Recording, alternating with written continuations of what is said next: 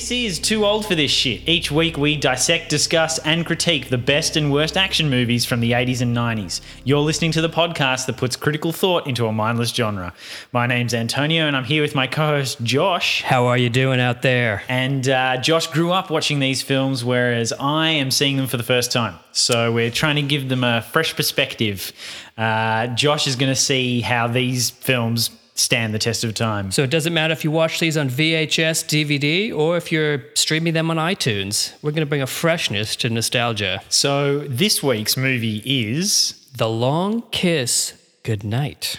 Now, I'm actually really excited to watch this film because when I was in primary school, I had a couple of mates who saw it and would not stop talking about this film. I think it was also because it was the first MA rated film they ever got to see. Right. But, rated R in America. right, yes. Um, but yeah, I've always wanted to see it and just sort of haven't found the right opportunity. So I, uh, I'm very pumped to, to be God bless this podcast for giving you the chance to Giving me a watch Geena Davis. yeah. Well, yeah, no, I'm actually keen to see Geena Davis in an action film role because has she done many roles like this? Cutthroat Island, which, well, people wish that she hadn't done. Yes. One of the most uh, infamous Hollywood bombs of all time. So, I'm trying to remember the first time I saw this movie. I'm going to say I probably saw it on tape sometime. I actually don't have a clear memory of seeing this movie for the first Right. time. and the other thing I think worth pointing out about this film is that it's a team up with Renny Harlin and Sean Black. Sean Black. Shane Black. Shane Black, Sean's brother. I don't know why I get that confused, even though I'm a massive fan. Um, so uh, Shane Black writing it, and of course Renny Harlin directing. So all these years you've been writing letters to the Sean Black fan club, and you've been getting it returned. You're like, why doesn't this guy appreciate my love? nothing at all. So yeah, fantastic writer, and obviously Renny Harlin, a somewhat prolific director of the 80s and 90s, or more so the He was a player in the day. So uh, shall we get into it? Let's do it. Let's watch this movie. Think what I'm thinking? I hope not, because I'm thinking how much my balls hurt.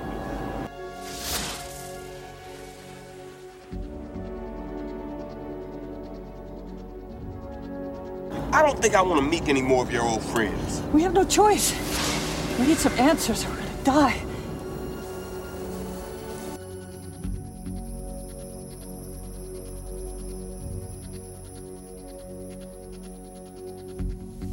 Okay, and we're back. Yes. The long kiss goodnight. What a nice smooch. Yeah. a very. Oh, it wasn't that long. No, it was, it was actually of a decent length. I um. The yeah, really kiss interesting. or the movie? the movie? Oh, okay, sorry. Yeah. Antonio and I were kissing, but during the movie. we can talk about that at the end of the podcast. Um, this is the first film that we've seen with a female lead. I It think. is. Yeah, yeah. Geena Davis, an excellent actress. Does an amazing job in this film. That's actually probably my biggest takeaway. Is she was perfect for it and bloody nailed it. To think someone, yeah, she was able to handle both sides of that character really well. That was that was one thing I really liked. I really enjoyed it. It's a nice neo noir. Uh, it's good action sequences. The set pieces are all there. moves along really quickly. The first 45 minutes, they get through a lot, and you're kind of thankful that they do until it actually gets into the proper meat of the film, where it's like, okay, we know who she is now, but what exactly is she sort of all tied up in and what's going on? Hmm. And um, another kind of initial reaction I have is that the film, while it does have a three act structure, there's almost a break in the middle. It's almost a two act movie in the sense that there's the pre Charlie Baltimore and the post Charlie Baltimore. Yeah, yeah, there's a definite kind of pendulum swing there where the it just totally changes because her character changes and the film making kind of reflects that. So we should go through the let's let's do the plot. The Long Kiss Goodnight is the story of Sam Kane, a frumpy school teacher who's had amnesia for eight years, but starts to get her memory back when she's in a car accident. After a visit from a vengeful escaped convict in which she snaps his neck like a pencil, she teams up with Private Eye Mitch Hennessy to find her true identity. Now it's revealed that she is actually Charlene Charlie Baltimore, a trained assassin who was supposed to be killed years ago as a relic of the Cold War by her CIA bosses. After nearly being drowned by her last target, her memory floods back and she transforms into being the kick ass, hard drinking, cynical killer of old. Now, due to budget cuts, the CIA has teamed up with their old adversaries to concoct a plot to blow up a small town and blame it on Muslim extremists in order to get more funding from Congress. When the CIA kidnapped Charlie's daughter, she and Mitch must find a way to save the kid and the town. It may be Christmas Eve, but things are really heating up because it's in North America, obviously. oh, yeah, yeah. I guess that's something for listeners. You'll probably realize that that was written by Josh, who is North American. Otherwise, that doesn't make any sense for any Australians listening. Or, hey, don't discount South Africans, Argentinians, True. Chileans, you know. Uh, all, all those who enjoy a warm Christmas. So this film is, as we said earlier, directed by Renny Harlin, who also directed Cliffhanger Uh, yep. um, and Die Hard 2.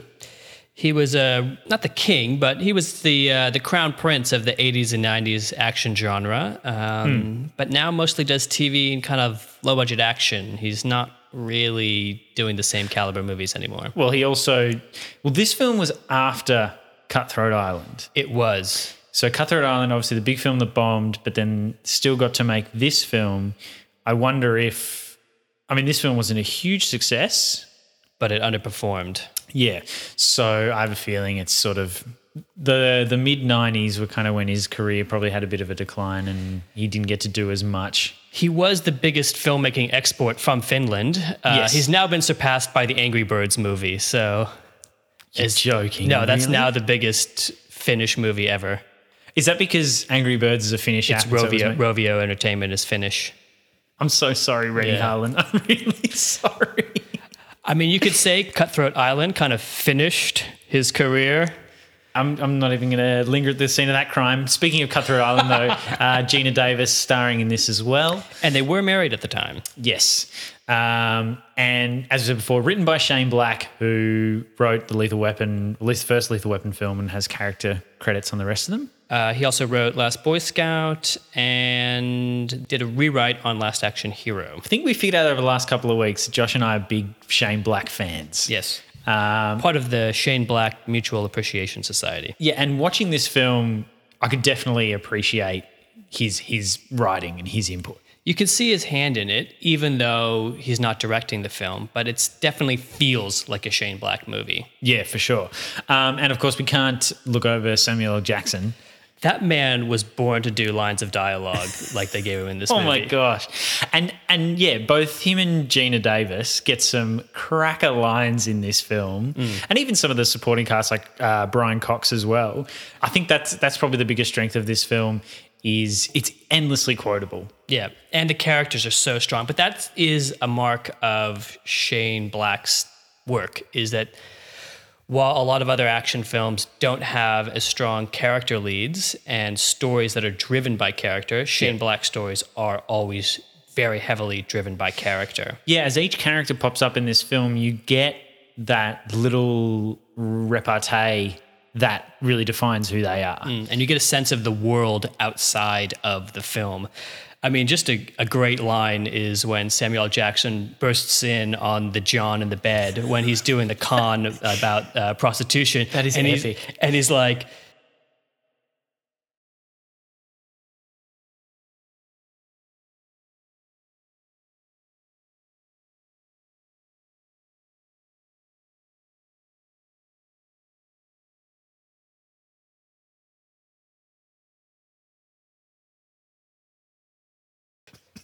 I actually preferred a different. My favorite line in that was actually a different one. I quite liked when he said, See, you're assuming I won't shoot your sorry ass, and everyone knows when you make an assumption, you make an ass out of you and umption. Great example, though, of Shane Black um, subverting a convention. Yep. And we'll, we'll get into that in filmmaking process because this is, I want to go through some of the Shane Black kind of tropes that he hits in this movie, but that's another good one. Interesting aside, the John on the bed, Travers from Cliffhanger. "Yes, yeah, yeah." It's it's an. I feel like he he's a very standard actor to put into most action films, and probably has done tons of them. And I feel like that role was it was kind of like Beneath pretty him? small. Yeah. Was it beneath the prostitute? Um, he He I could have been- remember. he could have been on. I top, think- yeah, he could have been either. I mean, he could have been on bottom. they could have they could have done both. Yeah, we don't. We shouldn't judge. No. We don't know. Um, but yeah, well, and she went on. Um, the woman who plays Samuel Jackson's sidekick, she was the lead actress in CSI New York. Yes, yeah, yeah. I'm She's trying to remember her name. It's a Greek uh, name. Melina Kanak- Kanakaredes. Kanakaredes. Uh, Melina Kanakaredes. Um, yes, and Rex Lynn, who is credited as Man in Bed. Rex Linn, yes, plays plays the John who who gets uh, who gets conned. Yeah. I am, um, and I guess maybe the other one possibly worth pointing out is Craig Bierko, who plays Tim. Um, you probably, if anything recent, he is the executive producer in the TV show Unreal. If you've been watching that, he's done a lot of TV Okay. stuff. Definitely not looking nearly as young or fit. Right, as he okay. did then. No. Um, but yeah, Geena Davis was a was well, she was a huge star at this time. Yeah, and I think it's really interesting. After this Cutthroat Island and this film, I'm not going to say her career tanks, but she doesn't really do the caliber of films that she had been doing before. She does like three Stuart Little movies after this in a row. Right. And I think she was on T. She had her own TV show. But Mm-hmm. it's interesting that she went from being what I would consider, you know, on par with like Julia Roberts as far as like acting clout and box And this is because we're draw. post Thelma and Louise. Like, Well, Thelma and Louise was huge hit. Mm, yeah. um, she'd won an Academy Award for Accidental Tourist. Right. And League of Their Own was also a popular movie. of course, yes, yes, with uh, Tom Hanks. And Madonna. Right.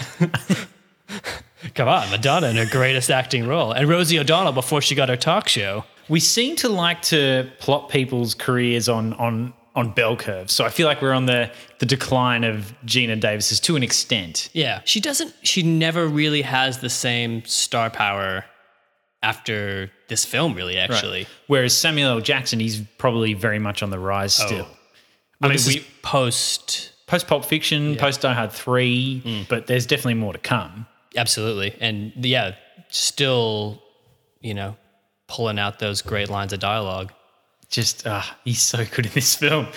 Um, I want to want, just want to touch on Shane Black for one moment. Yes. Um, this film, you can just see how steeped he is in the detective fiction genre and the Right. noir. The the title of the movie is actually an homage to Raymond Chandler, the great detective novelist. Right. The book is called The Long Goodbye. Yep.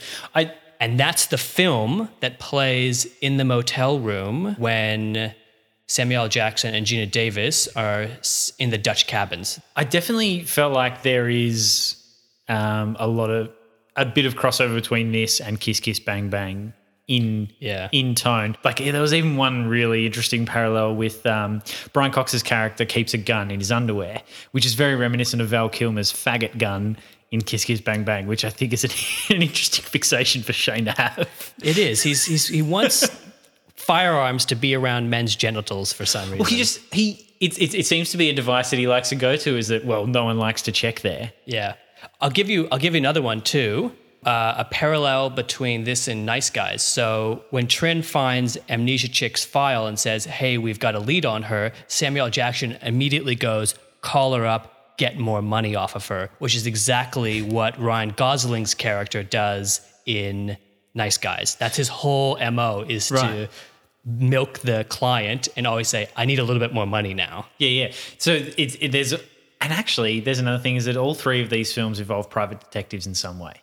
Uh, Last Boy Scout does as well.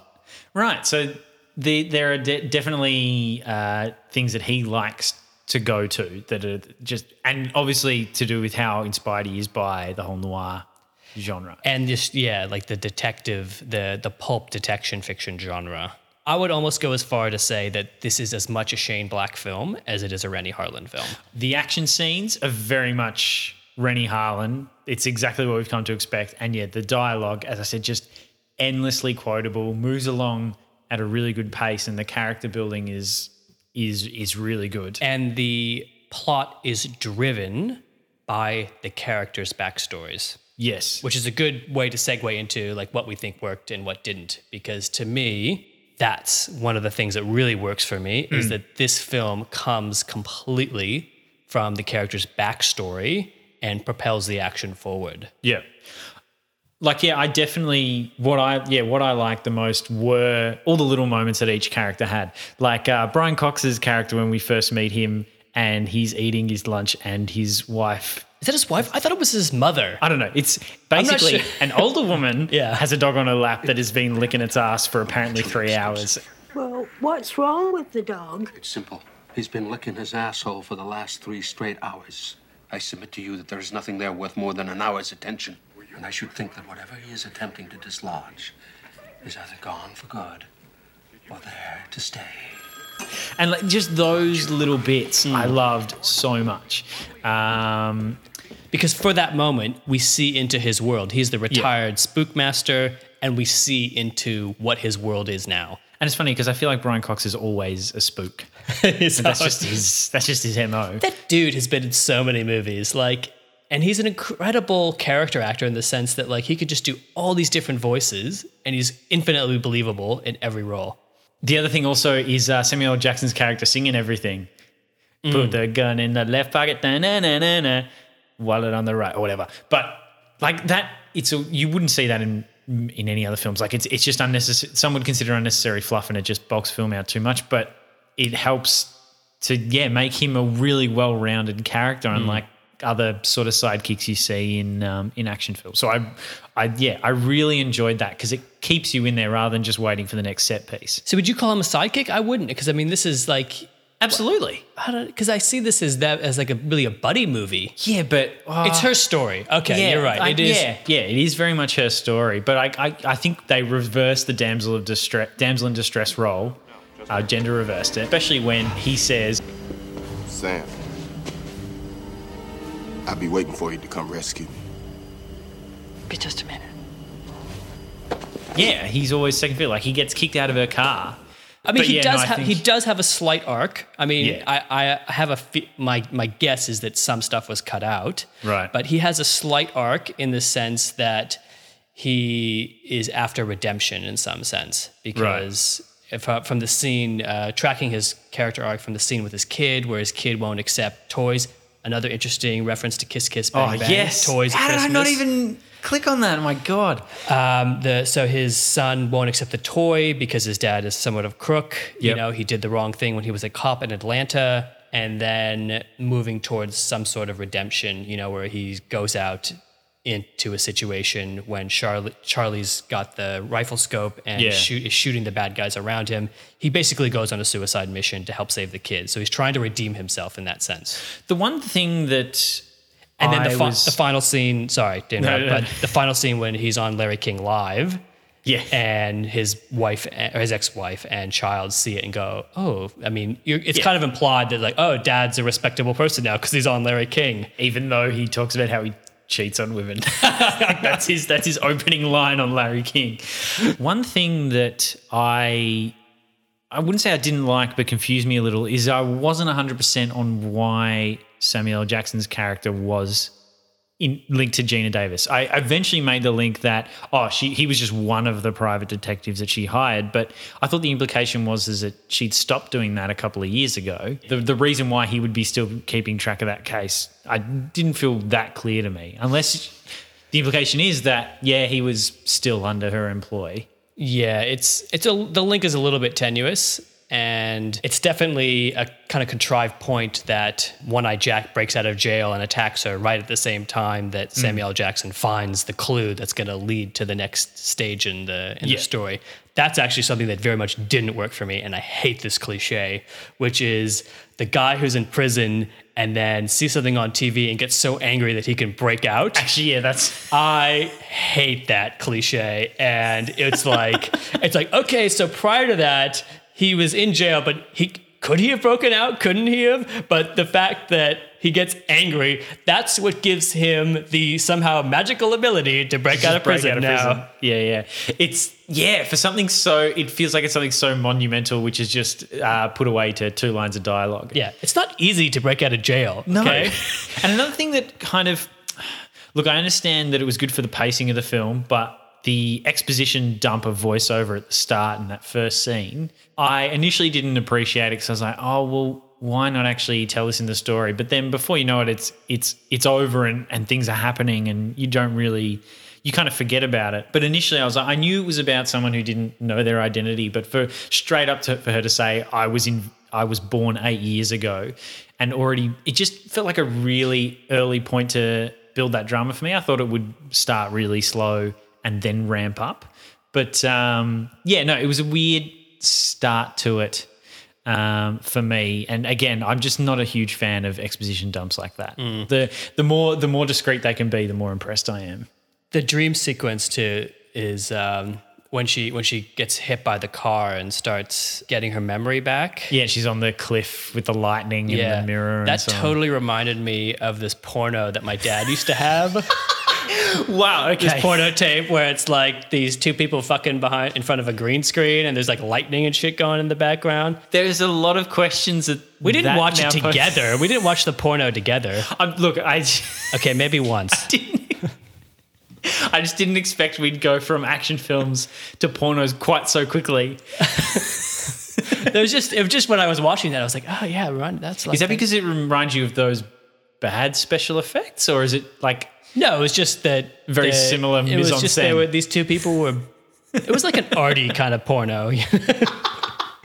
yeah, one of those, one of those arty ones. Going back to the, Anyways. the the character building of this film, and you know, our argument over whether it's a buddy film or Samuel Jackson's a sidekick. Hmm. You kind of forget how much we see his backstory at the start of the film because yeah, then the rest of the story is really driven by Geena's character and and what she needs and how he just helps her. Whereas I feel like in other buddy films, there's very much a 50-50, but I feel like the the the scales kind of really lean her way Yeah, once that's- once they're together and they're off. no, you're right. That is a good point. I mean, this is this is her story. Yeah.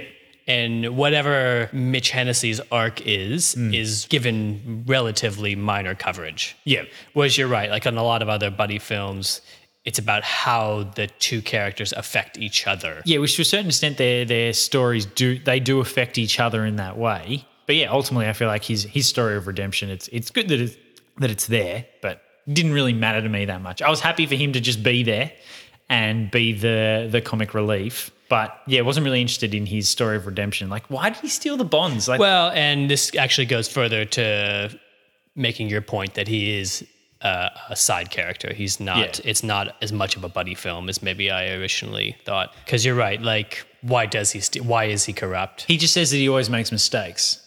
Yeah. But then again, and you could you could almost say the same for Charlie is that why is she such a ruthless killer? Yet there is this side to her that True. is more more caring and, and empathetic than how she was in the past. And that is that is another thing that to me we don't get enough of that dilemma within her as to who is she going to be? Is she going to be Sam Kane or is she going to be Charlie Baltimore? You know, is she going to Yeah. be the mother? Is she going to be the assassin? When her daughter Caitlin gets kidnapped, mm-hmm. it's just immediately towards we got to save the kid. We I don't see enough of that internal struggle of should I, you know, go back to my old life? You know, that does not include the kid, or should I, you know, fight for my new life? Yeah, we like the the the transformation into Charlie is is that's done pretty well. It's like she's basically tortured into becoming you know some something she hasn't been since she suffered from amnesia. And she has like the Rambo transformation, like the Rambo moment. Uh, sexist, by the way. It's all her changing her cosmetic appearance. Yes, no, that that's a, that is a fair point actually, but it does help visually. I think I think that it does help for there to be some kind of visual change. But as you said, like that is the only change really. Otherwise, yeah, what's the point? Well, you have it on a lot of those movies, you know, where there's the scene where he's like straps on the gun, sticks the knife in the holder, you know, Yep. tightens the bandana, you know, puts on the the war paint. waxes his mustache, you know. oh no, wait. Uh, that's the only transformation that she goes through, and then she's instantly this other person. And Samuel Jackson's like, "Whoa, who are you?" This film is definitely it's it's it's good, but you know, there's a reason why it's not as awesome as Lethal Weapon or Die Hard. It doesn't really It just seems to doesn't tip the corners that are- scales, No. does it? And that's that's what I found interesting watching this. I'm like, this is a good movie, but it's not a great movie. No. And there's a lot of things that put this ahead of the pack in a lot of ways, but nothing that really truly makes it great. Yeah, and we start looking at the motivations of the bad guys. That's also, I feel like, when it really falls off the rails a bit. It's like the CIA want more money. Yeah, but why. Well, this is let's this is interesting because this is actually the cultural context of the piece Right, that okay. possibly you don't No. you don't pick up on as much. So this is the period in the 90s Hmm. when it's the post Cold War. So the reason it's given why Charlene is assassinated is she's this kind of unhinged, cynical, you know, killer Yep. who's a relic of the Cold War that they don't need anymore. So they bump her off Right. And Timothy and One Eye Jack are responsible for, you know, to kill her, but they actually don't. She, you know, falls in the ocean and gets amnesia. So is it worth pointing out at that point that so at around that point the CIA have recruited Timothy and One Eye Jack to get rid of it, or is it just because Timothy and One Eye Jack were people that she was trying to bump off and they bumped her off instead? The CIA hires them. That's the conceit is that the CIA has to because of budget cuts, the CIA has to get into bed with the old criminals. So like Daedalus is a weapons smuggler. Yeah, yeah. David Morse's character. They're basically they're hiring other people because they have budget cuts because they need to get rid of someone else.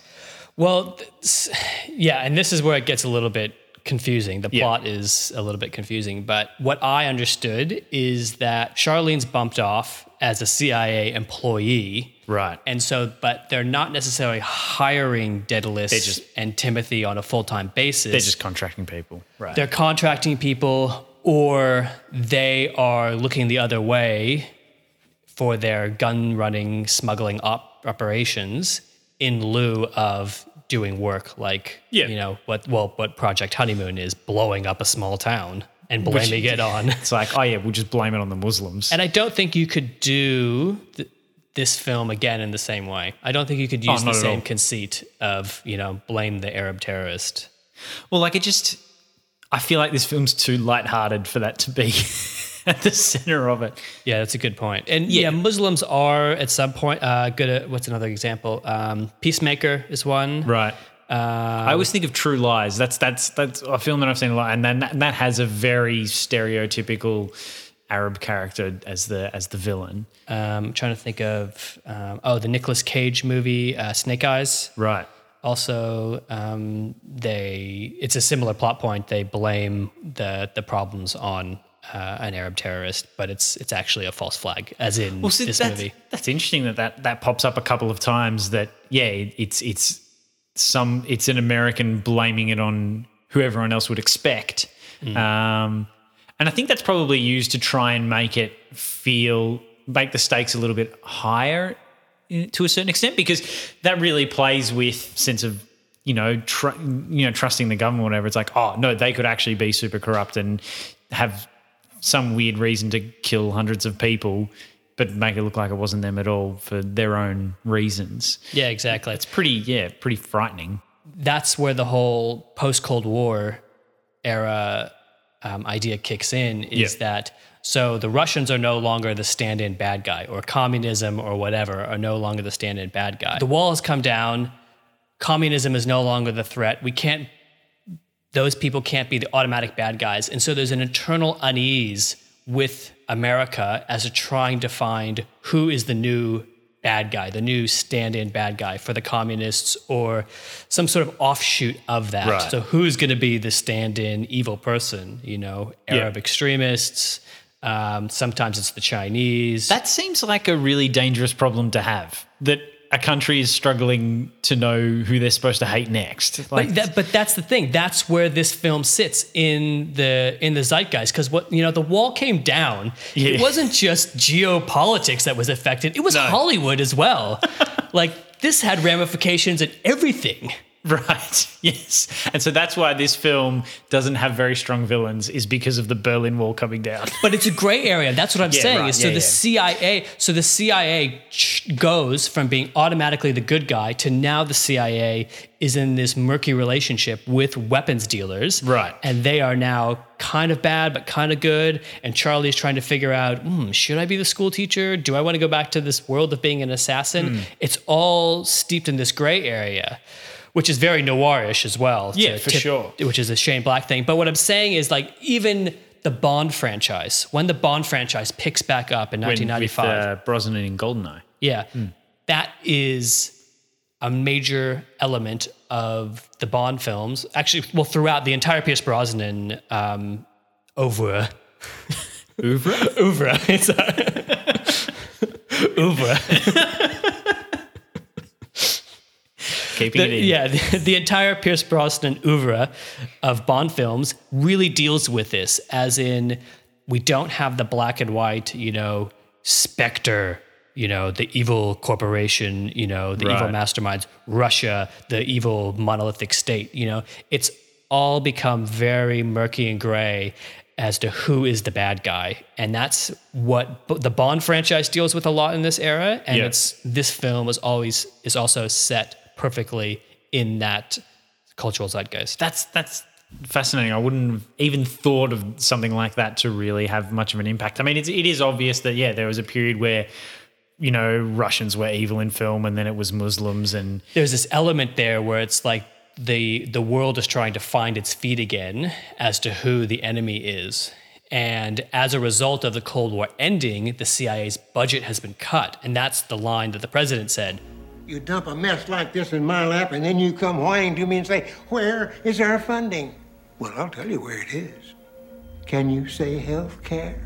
yeah, he, I think yeah he makes that comment, and then and then a bit later in the film, there's also a jab from the president, of it, or at least where as to where the money is going. But yeah, sort of that motivation there, and just Tim just being so damn evil, it just kind of. Uh, yeah, it, it didn't really do much for me. And actually, yeah, Tim's character in, in general, he had some great dialogue, but yeah, it's just, it's again that thing of characters just being evil for the sake of being evil. And I feel like that was maybe a, tro- that's just in the 80s and 90s, that is just a trope. It's like you just assumed that whoever the film told you was the bad guy, they had their reasons and it didn't really matter. Whereas I feel like now, there's always a bit of a grey area there. Um, but this, yeah, the, these villains don't have that. We've moved into a more gray area in terms of like who's good and who's bad. Yeah. And I think that really starts in this post Cold War era. You Right. know, it's like, is Charlie a good person or a bad person? You know, the Geena Davis's Yeah, because she's working for the government, but she just likes to kill people. Yeah, she's well, she's kind of unhinged, like in a sense. Like Yeah, for she's sure. drinking and driving. Like That and that's an interesting thread that kind of uh, not even that, but also like drinking and smoking and how that is like uh, addressed often in the film. So like her boyfriend at the start makes that gag about not drinking and smoking, then turns out he is. She tells off the kid for trying to steal smokes, which then comes back around when she comes back and then has a drag of his cigarette and makes him wet his pants. Yeah, it's just funny how that how that great, Is it- great insert work there, Renny. that was actually one of the most convincing pants wetting scenes I think I've ever seen. Yeah, you've seen a few. I feel like it's it's Up a- close, not that close. Oh, okay, it's not a POV shot, is it? Okay. But it was quite visceral that shot of Yeah. like the kid pissing his pants. Like, wow, that actually, yeah, it looks like he did do that in that. Maybe he did. Like maybe he's method. Like maybe he's a method actor. Method ten year old. Yeah. Um, one other thing I do want to mention about the cultural context of this film is that when this spec script sold, it was the highest ever recorded money amount for a spec script At this at that time, at the time. Right. It was sold for four million dollars. that's a lot of money for eighty pages. Yeah. So it's, it's it's actually interesting because we don't really.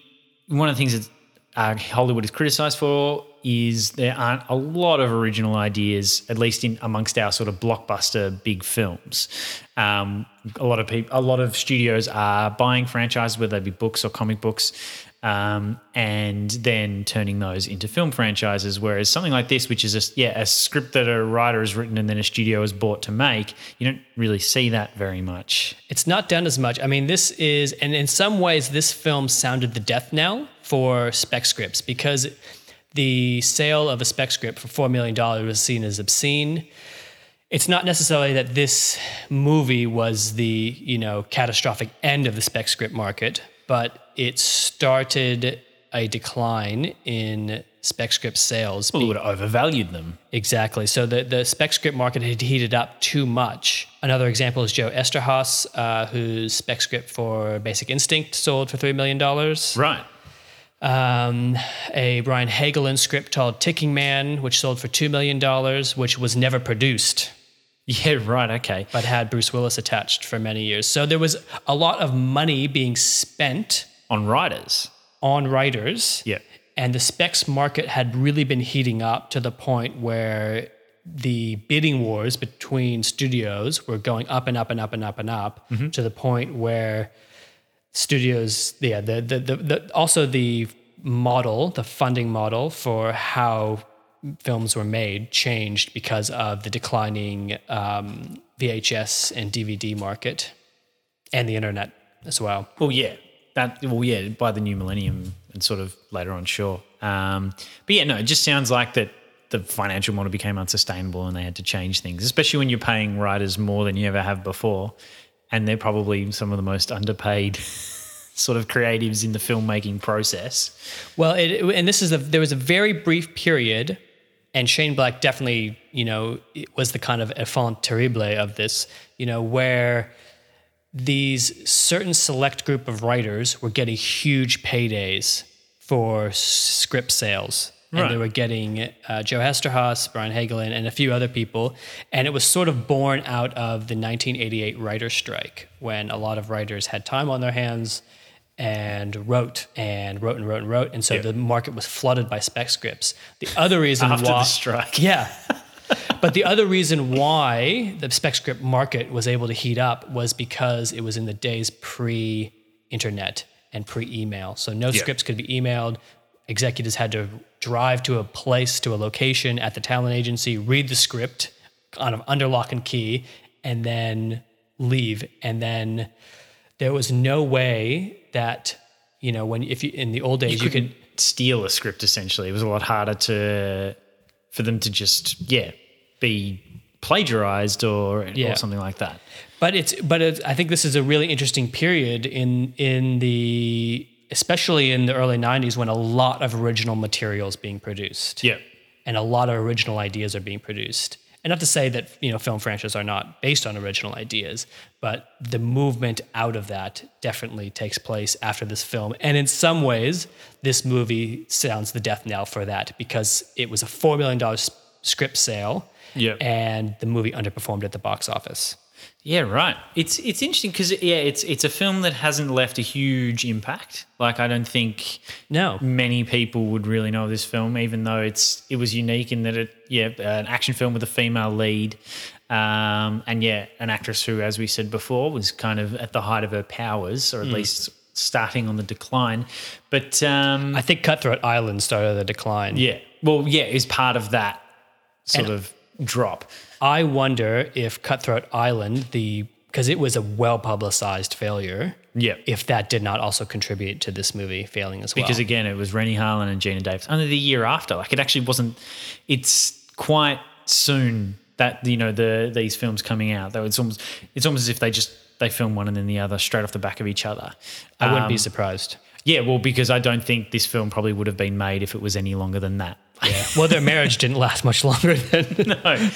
Um, so um, yeah, it's just interesting to see that this how this film is actually kind of quite important in in a Hollywood sense.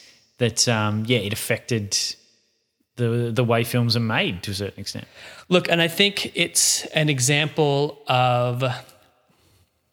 I think this film has been set as an example of why the spec script market cooled. I don't think it is the reason. I think there was a lot of reasons leading up to this point that the spec script market begins to cool. I think, but I think this film is a convenient scapegoat for that. So, Mr. Cafaso, tell us about the filmmaking process. Well, yeah, I mean, it, as as we've pointed out before, this looks like any other Renny Harlin film. Um, I do think the yeah the dream sequences were a bit out of left field for me. I didn't really expect them. I don't think they were necessary, probably. But yeah, like this film moves quickly. That that first forty five minutes, I don't think there's a scene that is longer than three minutes. In in that, Yeah, right. Yeah, it's it moves really quickly. Runtime of about two hours. yeah, like we get all of those characters and and enough dialogue from each of them to really develop them. Yeah, like there wasn't much that stood out for me overly with the filmmaking. Like I, some of it was a bit heavy-handed. I feel like, especially we spoke about before the transition from her become going from Sam to Charlie, and and then back again. I like that though. I mean, I look. I, I think there are definitely some kind of, you know, feminist problems with that. Yes. but that it's like that. You know that, that her physical transformation is what signifies a change on her inside as well. Um, but I get from a filmmaking point of view, you have to you have to make a statement that like she's a different person now. This is Yeah. her other. This is her other persona. You need to see that other and, persona and that's out. what I think it was. It was it's an easy way to show that change, and and in the dream sequences, it kind of works well because you know she's got her brown hair looking into the mirror. Actually, this wasn't even a dream sequence. This is in one of the hotels they stayed at, and That's a dream sequence, though. I mean, was it? Yeah, she's fantasizing. either It's- way, yeah. And yeah, the woman in the mirror is her with the blonde hair and how she was beforehand. Like that as a visual cue, that's it's it's a lot more obvious for the audience rather than if So she was- that's too had she just- heavy-handed to you. Um, no, no, no. I think overall it was some of the transition points, like her all of a sudden saying to her daughter at the ice skating rink, Stop being a little baby and get up. I can't skate anymore. My wrist hurts.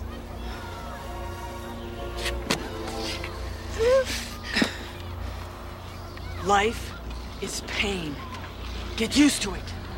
her her demeanor like really changes. It was it was it, it did feel a little bit strange. I think what what I'm saying is is that the visual change of her character helps for those moments where we are showing sort of the good side, the her now and how she was before. Like I think that that helps visually rather than she would just have what a different facial expression if the rather than having the different the the blonde hair in the mirror. Mm. I think that that's definitely it. It helps to communicate that message. Well, yeah, her whole style of dress changes. Instead of wearing kind of loose-fitting, baggy dresses and sweaters and stuff, she goes to wearing a very sleek jogging suit almost. Yeah, I I did have a problem with the fact that they referred to her suburban side as as frumpy and just to the point of like she had a massive ass, which she just didn't see. Like I just didn't.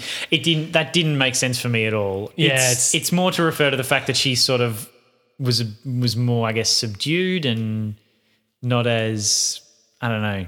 I guess not as out there as as she is um, as the assassin. Yeah, and I suppose the the inciting incident which le- which leads Sam Caine to transition into Charlie Baltimore is the accident on the road with a deer. Yeah. So she's thrown clear of the car, which I don't know why she didn't die in that, but Yeah, there's a couple of issues. There's a, there's a little, there's a few little movie things like that. Like she's thrown clear through the windshield and then snaps the deer's neck. And also, the animatronic deer on the hood of the car, don't know if that needed to be there.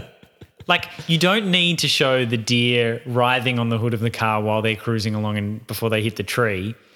Just to establish, but is that there so that we establish that the deer is still alive and then she snaps its neck? Like That's, I think that's it.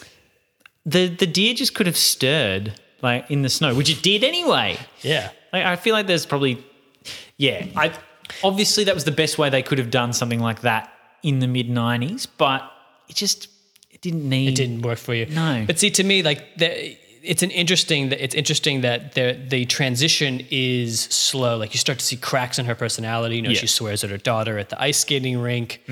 Um, she's gets the use of you know the knife and you know chops the vegetables. what really chefs fast. do. Yeah, it's what chefs do. You know, like little bits of her memory. She keep gets more coming back. aggressive. Yeah, and like it's every piece of trauma, you know, awakens something within her Yeah. which is interesting. I mean, I guess you. How do you do a thing like that? Like, because it, was, it's either you show it incrementally or you show one big change. Yeah, yeah. And so what they've done here, what they've elected to do here, is have little incremental bits of the Charlie Baltimore persona showing through, and then ultimately, the torture sequence that ultimately transforms her. yeah, Yeah. and that that's what. Then she is only Charlie Baltimore after that. Yeah. I um How did you feel about the action sequences in general, though? Um, pretty good. Like I think they do have that Shane Black thing of they move the story forward. They aren't there just for the sake of it. Yeah. Well, true. Like the the shootout at the at the bus station, that's motivated by Geena Davis needing to meet Brian Cox. Yeah, you know, exactly. her And then- old handler. And then, of course, you know the the CIA have been tapping Brian Cox's phone because they knew that eventually she would try and contact him. Like that, yeah, that all kind of it, it moved along well. Um, and then, of course, when she meets up with her her fiance, who she had an engagement with, um, Who's actually her target too? well, yeah, that it was a really quick line from from Brian in the car. He was just like, "Oh yeah, that's actually just agency speak for she's going to kill him." Like that's who that is. And see, to me, that's a good example of using the character and using the backstory to tell the story. Yeah.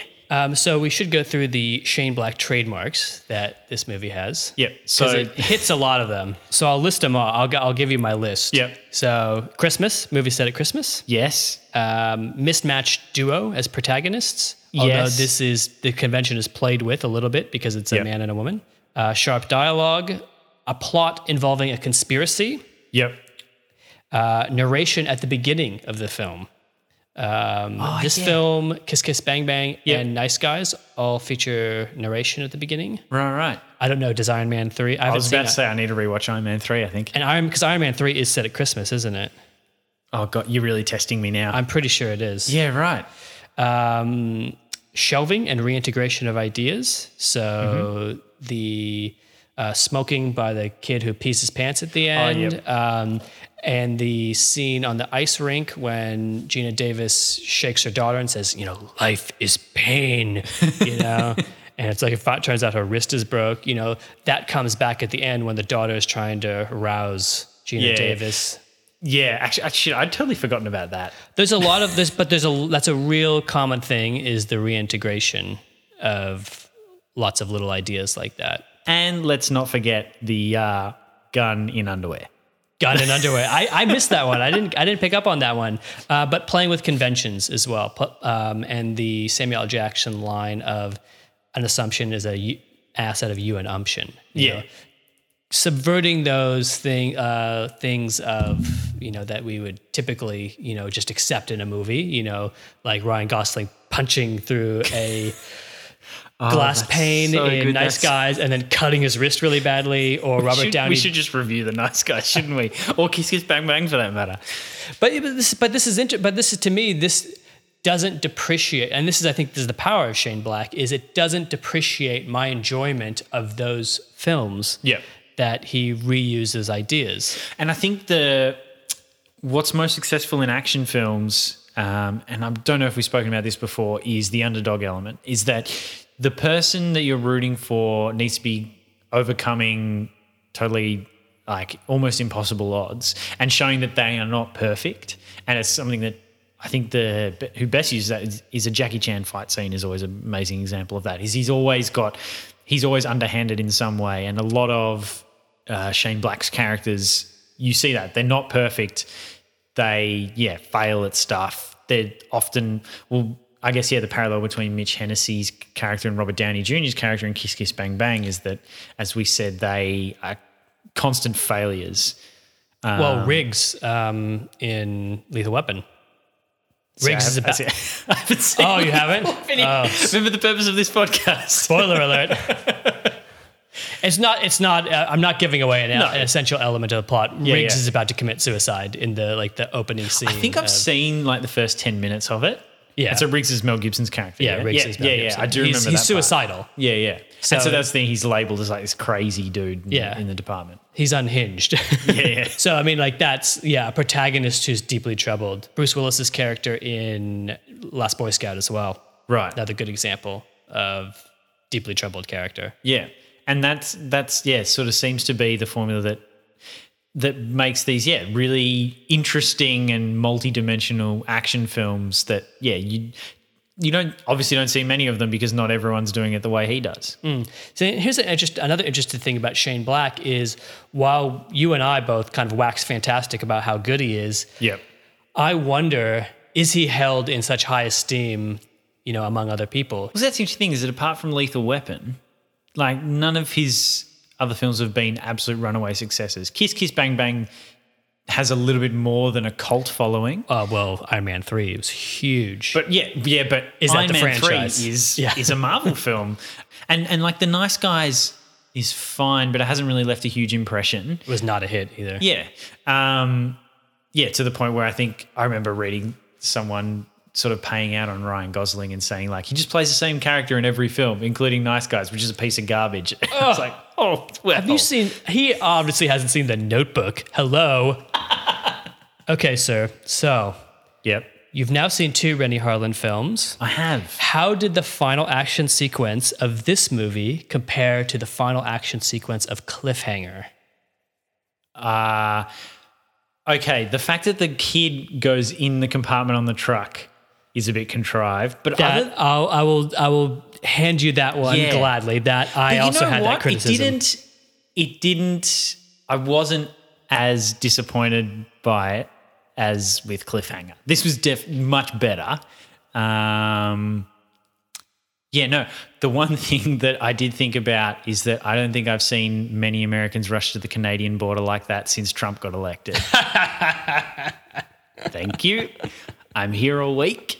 Um, but yeah, no, I th- I felt like that was it was pretty good. It was the only the only thing I, was I thought it was really the final action sequence was really good. yeah. I thought you I thought you were testing me then. It was, but yeah, no, I actually I it there's nothing super stood out to me apart from when the kid got in the truck. But then that it wasn't it just it wasn't nearly as big a deal as as all the crap that happened at the end of Cliffhanger. Yeah, they do cover their ass though in Long Kiss Goodnight because um, Charlie shouts to her daughter, "Hide, sweetheart, hide." yeah. But I mean, it's very much. I mean, it's very contrived that she, the one place she goes to hide, is, the nuclear, is yeah, the huge chemical bomb. weapon. Um, but yeah, then but then also the whole thing of of obviously Charlie isn't dead when her daughter runs back to her, but she essentially revives her by like by berating her like she was when she was on the ice skating rink. That was I I gotta say I didn't really believe in that moment. Okay, I, I, because I, I felt as look as far as like learning from your mistakes. I Yeah. thought Long Kiss Goodnight did a really good job of keeping the action going without it being super contrived. Oh, just, Oh, yeah. just like to the point where I'm like, you know, at the end of Cliffhanger, I just checked out. I was like, whatever, just Well, I mean, I think maybe that part of that problem is that we're comparing a film about rock climbing and then a film about like an assassin. Right, There's- okay. Where so the action is that was the thing with Cliffhanger is that you needed a reason for the action to exist. Whereas when you're talking about people who their job is to kill other people, the action is kind of part of the narrative in that sense. Um, I did like the I love the the final shot of of Geena killing Timothy when she cuts the line Hmm. as the, the the burning body of a man Yeah. is hanging there with his machine gun out and as she she cuts the weight and as the line goes up she grabs his machine gun from his burning from his burning, corpse, corpse. fires at Timothy kills him Yeah, when she shot up the helicopter and the fire started, but that was only it was only like for five seconds. You kind of go, oh, is that helicopter going to blow up? And then you, it kind of goes away and moves on to something else, and then it comes back to that burning body.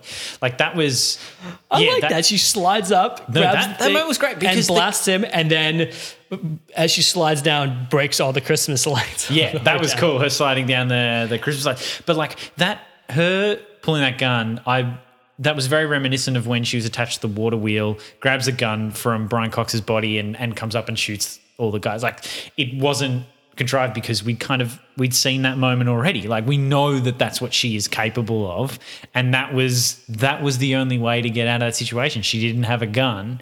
Um, I yeah, liked it. all it didn't it that def didn't feel contrived at all. That felt like that's what she would do. She's a bloody CIA assassin. She's amazing at what she does.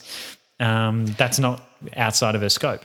How the um, metal from the gun didn't scald her hand. I'm we don't know how long it was burning for, and it's hard You to know how yeah. hot the gun was. I'll give it to you. I'll give it to him. I don't know. I don't care. It was, think if you- the sequence was so cool. I was just like, whatever. you know, I think I think if you if you if She's got third degree hands on her third degree burns on her hands now. She's never going to caress her child's she- face with that disfigured, munted paw of hers because the metal has scalded her I skin think up. if you're arguing about the temperature of metal from a burning body, you are dissecting an act. You're giving an action film way too much credit. True. And also, Samuel L. Jackson survives being blown out of a third story window through the sign into the tree. I he survives that, so we can we can give it a pass. But actually, that's an example of a, a classic villain moment. Is that they're like, oh, we got to get rid of Samuel L. Jackson. Oh, let's put him in the car that's supposed to be the car bomb or whatever it was, because he was in the car with Yeah, the guy with the that terrorist, was the- yeah the supposed to be terrorist. terrorist. So they're basically implicating him in that. But then essentially it means that the sidekick is there to help save the day, which yeah, again. His revival is reminiscent of Charlie's revival at the end of the film with her daughter. It's it seems a little too convenient, but because it was Samuel L. Jackson, and because I don't know anyone who wouldn't have loved his character by the end of it because of the dialogue that he had, I was happy to see him come back. You almost miss him at a certain point. The film, the film was lacking in Sammy Jackson, and then he brought they brought him back from the dead, and you're kind of like, yes, Samuel Jackson. You want him, yeah. He saves the day. You want him there. Yeah. So there was this film did enough and was didn't take itself too seriously that moments like that you're happy with because it it makes the film exciting again. Well, not again, but keeps it exciting. So, all right, look, I feel like we have gone in and out We've- of this we film have. at every angle, and we have given we've- Shane Black an epic blowjob. Ultimately, what do you think of this film?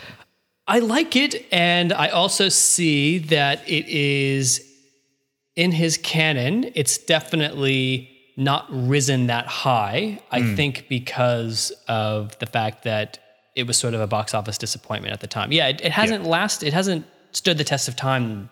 Well, let me put it this way: I think the film stands the test of time well, and it doesn't date that badly, but it doesn't.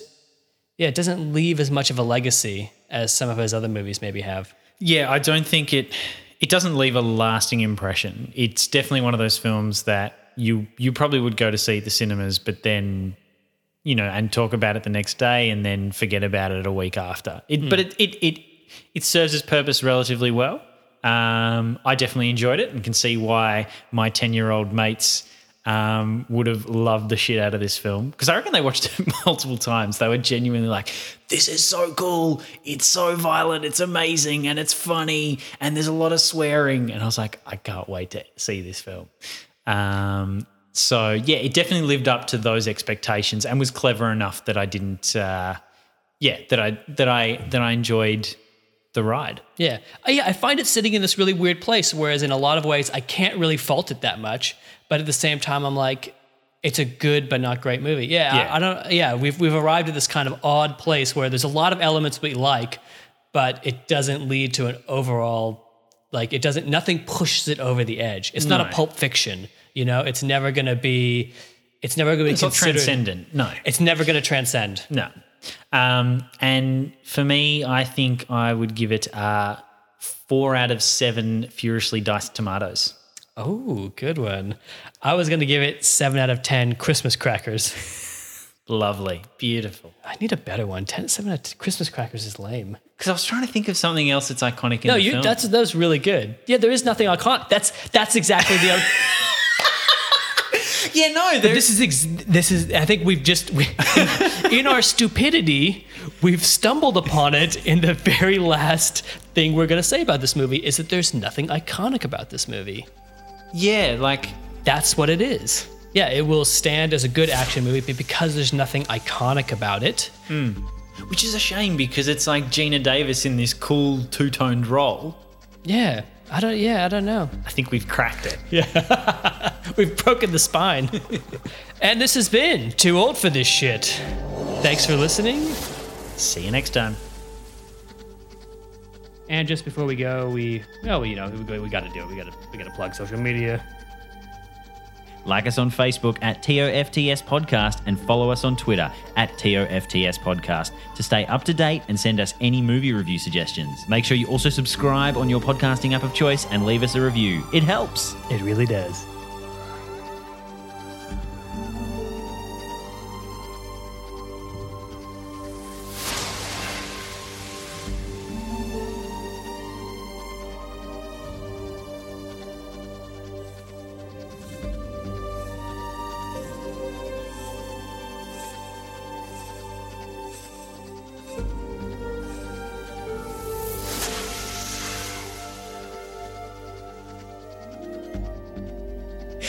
I, tell you, if your friend had a box of tissues, he needs to watch The Notebook. 'cause- And everyone, if you subscribe now, you can listen to Josh's podcast, which is I Love Ryan Gosling. yeah, it's a new podcast. Uh, There's got to be one that already exists. Oh, I think I'm sure it does. Behind the eight ball. that.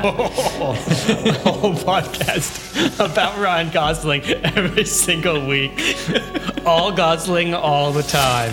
They could even go back and watch like the episodes of Young Hercules that he starred in as Yeah, a yeah, child actor. It was filmed in New Zealand. Oh, wow. let's, Really? let's do that. Fuck this shit. let's do a Gosling podcast. That's how we're gonna be rich, man. Let's doing a podcast about Gosling.